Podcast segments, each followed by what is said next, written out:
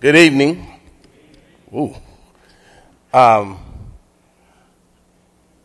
I know that uh, some people don't know this about me, but I can worry about things, and things could bother me and throw me off.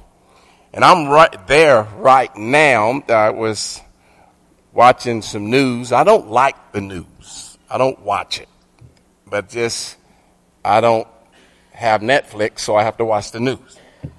So I was watching the news and I had heard a disturbing story about uh, this tragedy that happened in Buffalo and then in California. And I'm bothered by just life, how we have struggled in it. But then I think about worship. You know, God designed worship for these very times. Uh, in Psalm, who's reading for me? Could you read real quick for me Psalm 100? Listen to the words as he enters this psalm and Pay attention what he's saying. Listen how he speaks. And this is about worship. Listen to what he says. Make a joyful shout to the Lord, all you lands. Serve the Lord with gladness. Come before his presence with singing. Know that the Lord, he is God. It is he who has made us, and not we ourselves. We are his people and the sheep of his pasture. Enter into his gates with thanksgiving, and into his courts with praise. Be, be thankful to him and bless his name. For the Lord is good, his mercy is everlasting, and his truth endures to all generations.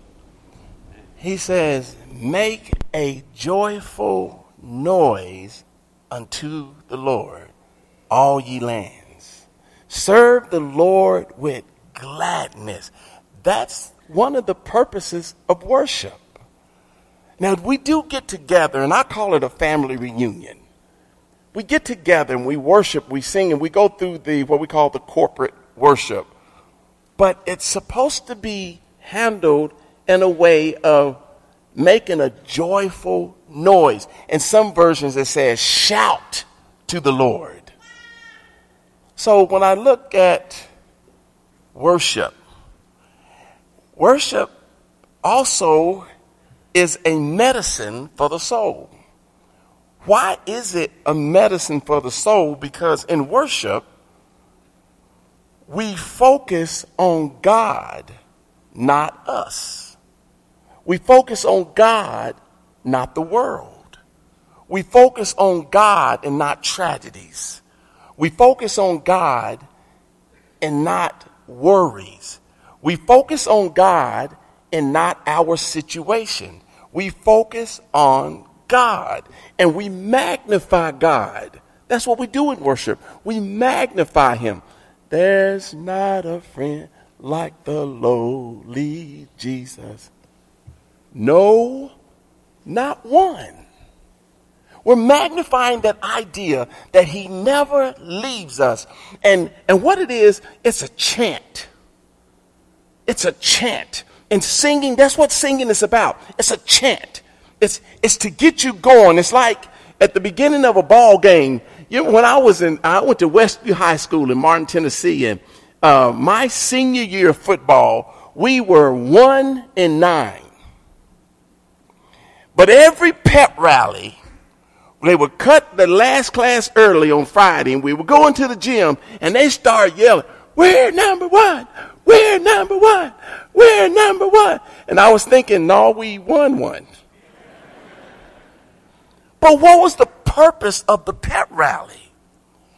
It was to get you, yes, ma'am, it was to get you excited to try to do something that you really couldn't do.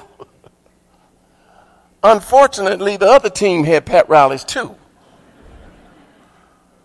But that was the purpose of it. We're number one. We're number one. There's not a friend like the lowly Jesus. Yeah, we're number one. No, not one. We're number one. No, not one. We're number one. And this for that purpose of getting you excited to where you're not just caught up in octaves and, in, you know, in pitches.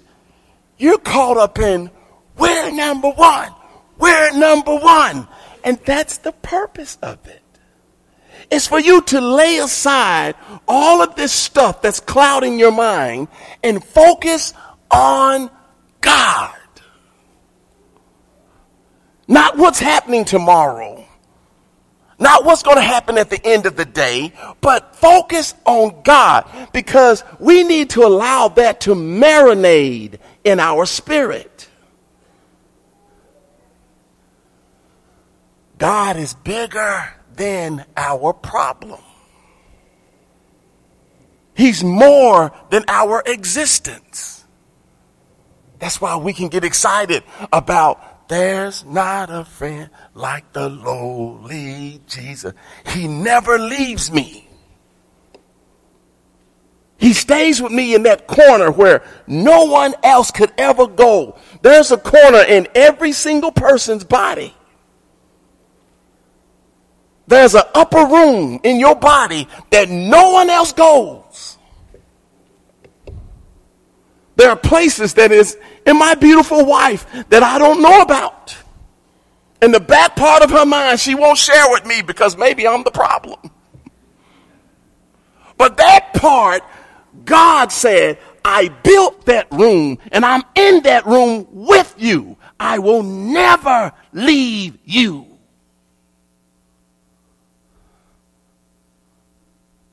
Worship is that magnifying glass on God. It's that just God. That's it. And God says, uh, uh, uh, uh, look at me. Look at me. That's it. And that whole time he's telling you, I love you.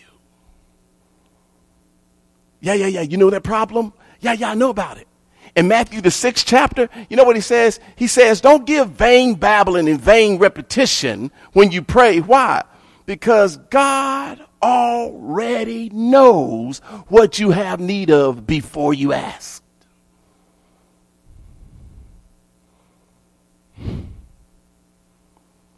That's why we worship. I'm coming here and oh, I'm, I'm just tired. I ate that big meal and I didn't get my, I didn't get my nap in. I I'm time to come back.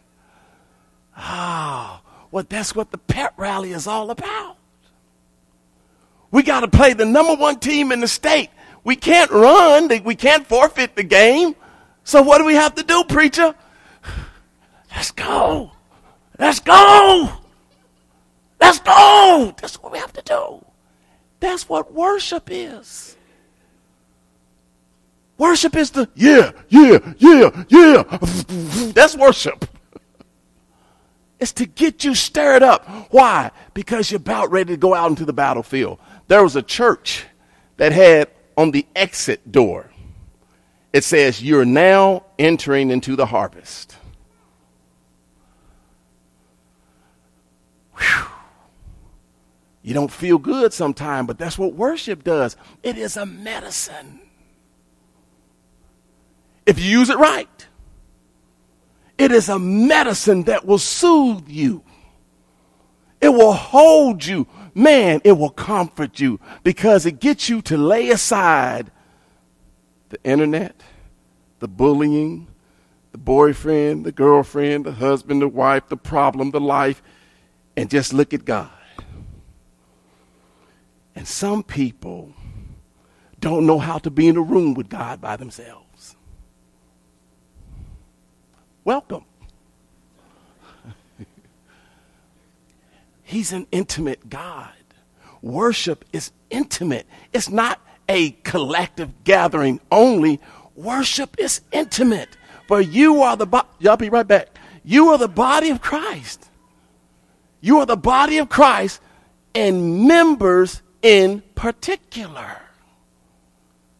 Do you know right now, it's some people sitting among you right now, and they're smiling and shaking their head and everything is, but they are dying inside, and God knows it. And everybody else is singing, There's not a friend like the, but God is coming to them going, I'm here. Worship is a medicine. I'm not going to get to Second Chronicles as deep as I, but I'm going to read some of it. In Second Chronicles chapter 20, there's a story of King Jehoshaphat, the children of Israel. They were threatened by the enemy. And here, here's my notes. See, I have notes. See, I have notes. and well, if I could read them. Second Chronicles chapter 20, verses 1 through 30. Verses 1 through uh, 1 and 2, Jehoshaphat is told about a problem.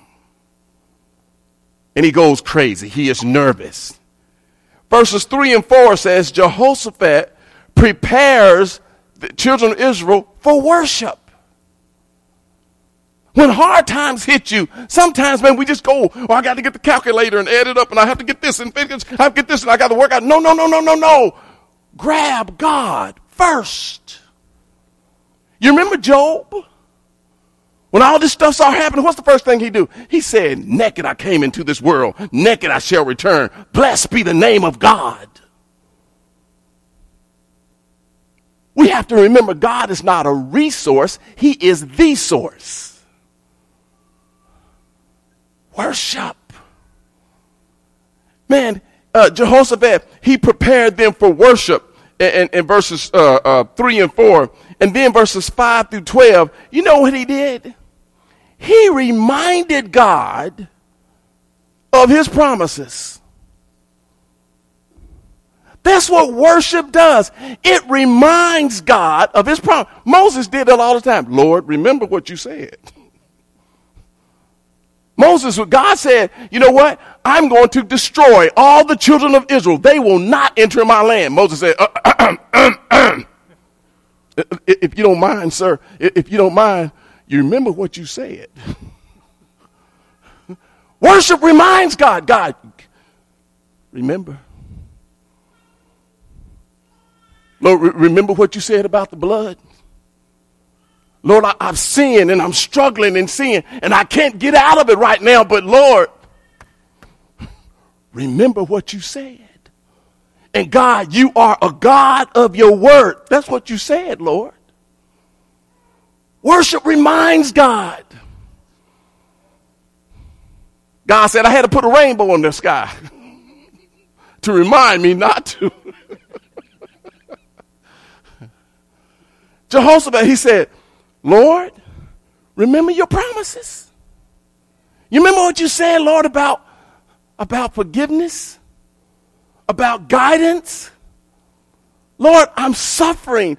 I've been beat up. I've been run down. Lord, you said you wouldn't forget me, Lord, but Lord, that's what worship does. It reminds God. Lord, please, please remember me.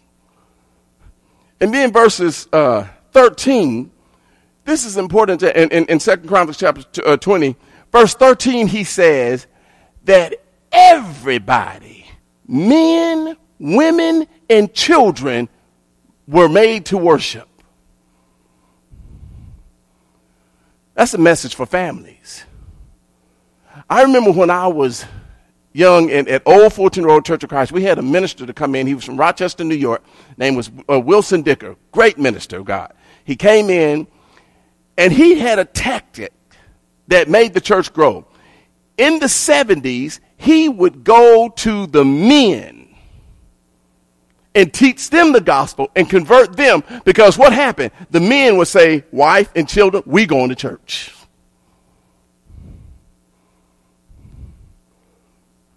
we're going to church. And we grew because he knew where to target. Make sure, mothers and fathers, that your children are here at Sunday school.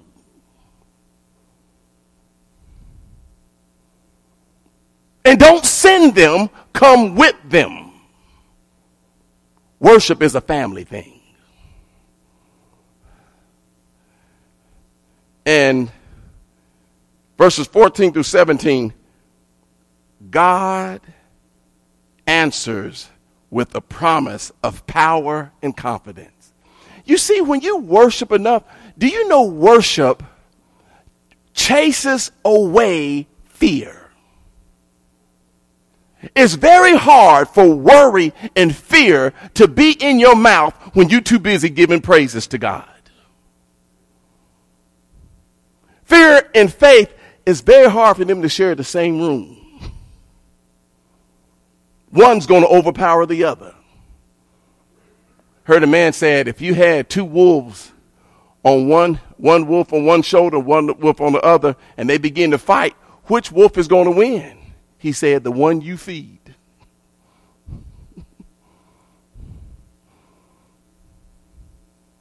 Worship feeds faith. Faith feeds worship. Man, y'all, we look around, man, we live in a world that's being beat up. And if you're not careful, that's all you will see. But you know what worship does? Worship turns stuff around and you start seeing stuff that the rest of the world don't see because of worship. You start hearing stuff that other folks don't hear. Worship is an intimate gathering of God's people. It's not just about rituals, it's intimate gatherings of God's people. You know what? Uh, uh, I believe they said in the first uh, recorded Church of Christ, the first instrument, if I'm not mistaken, if I got this wrong, any of you historian people you know and I'm wrong, don't say anything. But they started trying to bring in this instrumental music. Put the piano up there. And the guy said, well, the preacher said, the reason why he said we brought it in, he said, because the singing was so terrible.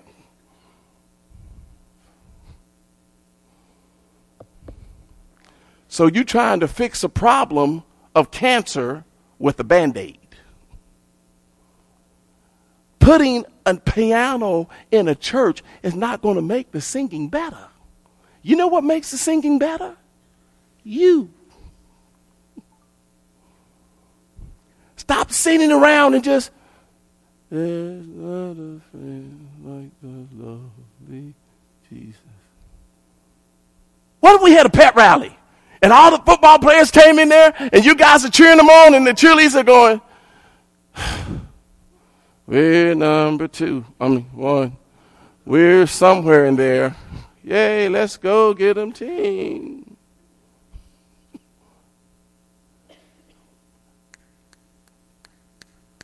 Singing is always in the Bible associated with joy.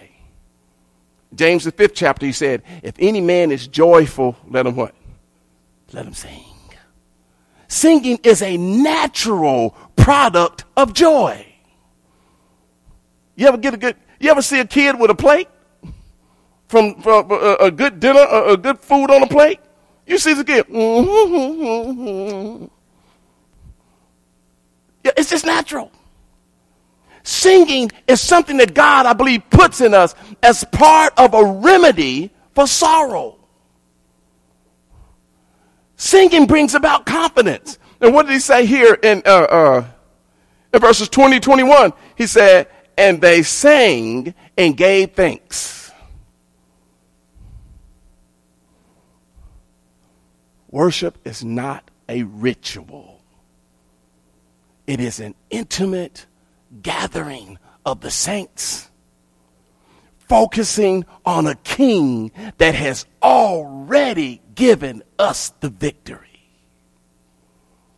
So when we sing, there is beyond the azure blue. A God concealed from human sight. He tinted skies with heavenly hues. Sing it with me, sing it with, and the earls with his great might. Don't play with it, sing it.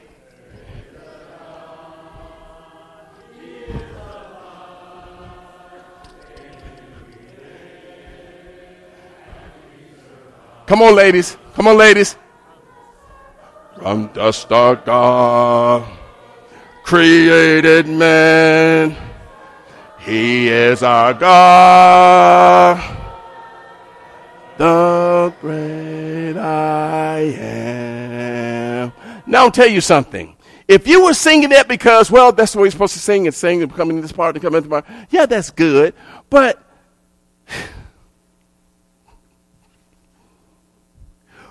ever serenaded somebody? We were on a, a, a, a, family reunion in Virginia, and my wife was sitting there, and we were doing karaoke. And I got the song, and my wife's, one of my wife's favorite song is Truly by Lionel Richie. Can I get an amen? I cannot sing that song. But I knew she liked it, so I got up and I, the music started playing. I said, Girl, tell me only this. I was terrible. And my wife was back there bawling. Why? It was not about the song. Do y'all get what I'm saying? Singing is not about octaves and do you come in at the right time? That's not. If we were just in a choir trying to perform for somebody, yes, that's what it's about. We're performing for an audience of one. And he doesn't care if you could carry a note in a bucket or not. What he wants from you is worship.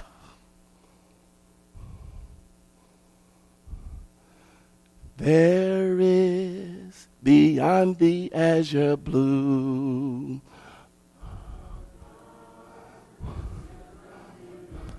Come on, do what I'm saying. Are you singing? Or are you just watching? This is God. Come on, come on.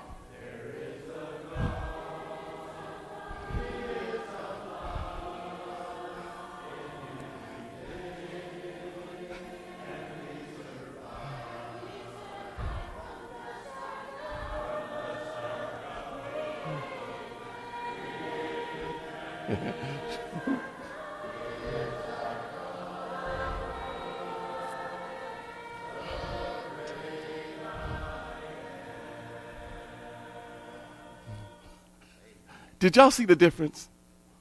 Some of y'all didn't, but some of y'all felt the difference. There were some people going, okay, okay, I'm gonna, I'm gonna sing. God is trying to work that in us every day. So keep practicing that and stop getting caught up with words and, uh, I'm not words, with, with octaves and tones. And Use those things, do your best, but understand it's not about that. It's about, girl, Tell me only this that I have your heart. That's what it's about. My wife got through all the bad singing and heard me.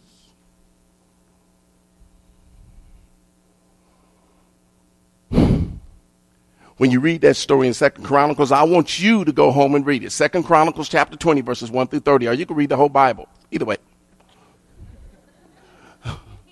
But Second Chronicles chapter 20, you will see in verse 25 through 23 through 25, after they sang, they went up to face the enemy. And the Bible said, and God gave them the victory.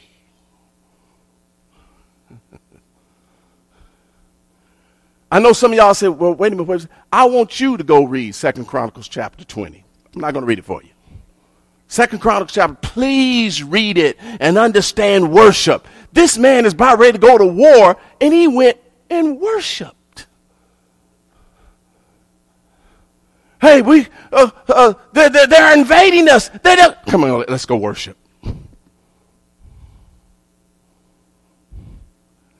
And then at the end, in verses 26 through 30, no, in verses 23 through 25, God gave them the victory. Not only the victory, He gave them the plunder. It was so much that it took them three days going back and forth to gather all the stuff that they got from the uh, enemy. And then verses 26 through 30, it says, Fear came upon every nation surrounding Israel. That's what worship ultimately is about. It's for other folks to see God in you in fear. So when you worship, ask God to help you fall in love with Him. Date God. Fall in love with Him. Because He has already fallen in love with you. Jefferson Street, I love you. Do I do an invitation? Okay, y'all know the drill. Stand up. If y'all are not Christians, we don't hold some kind of magic wand. We have the Word of God. It's not our thing that the Church of Christ does. No, ma'am, and no, sir. This is what the Scriptures teach.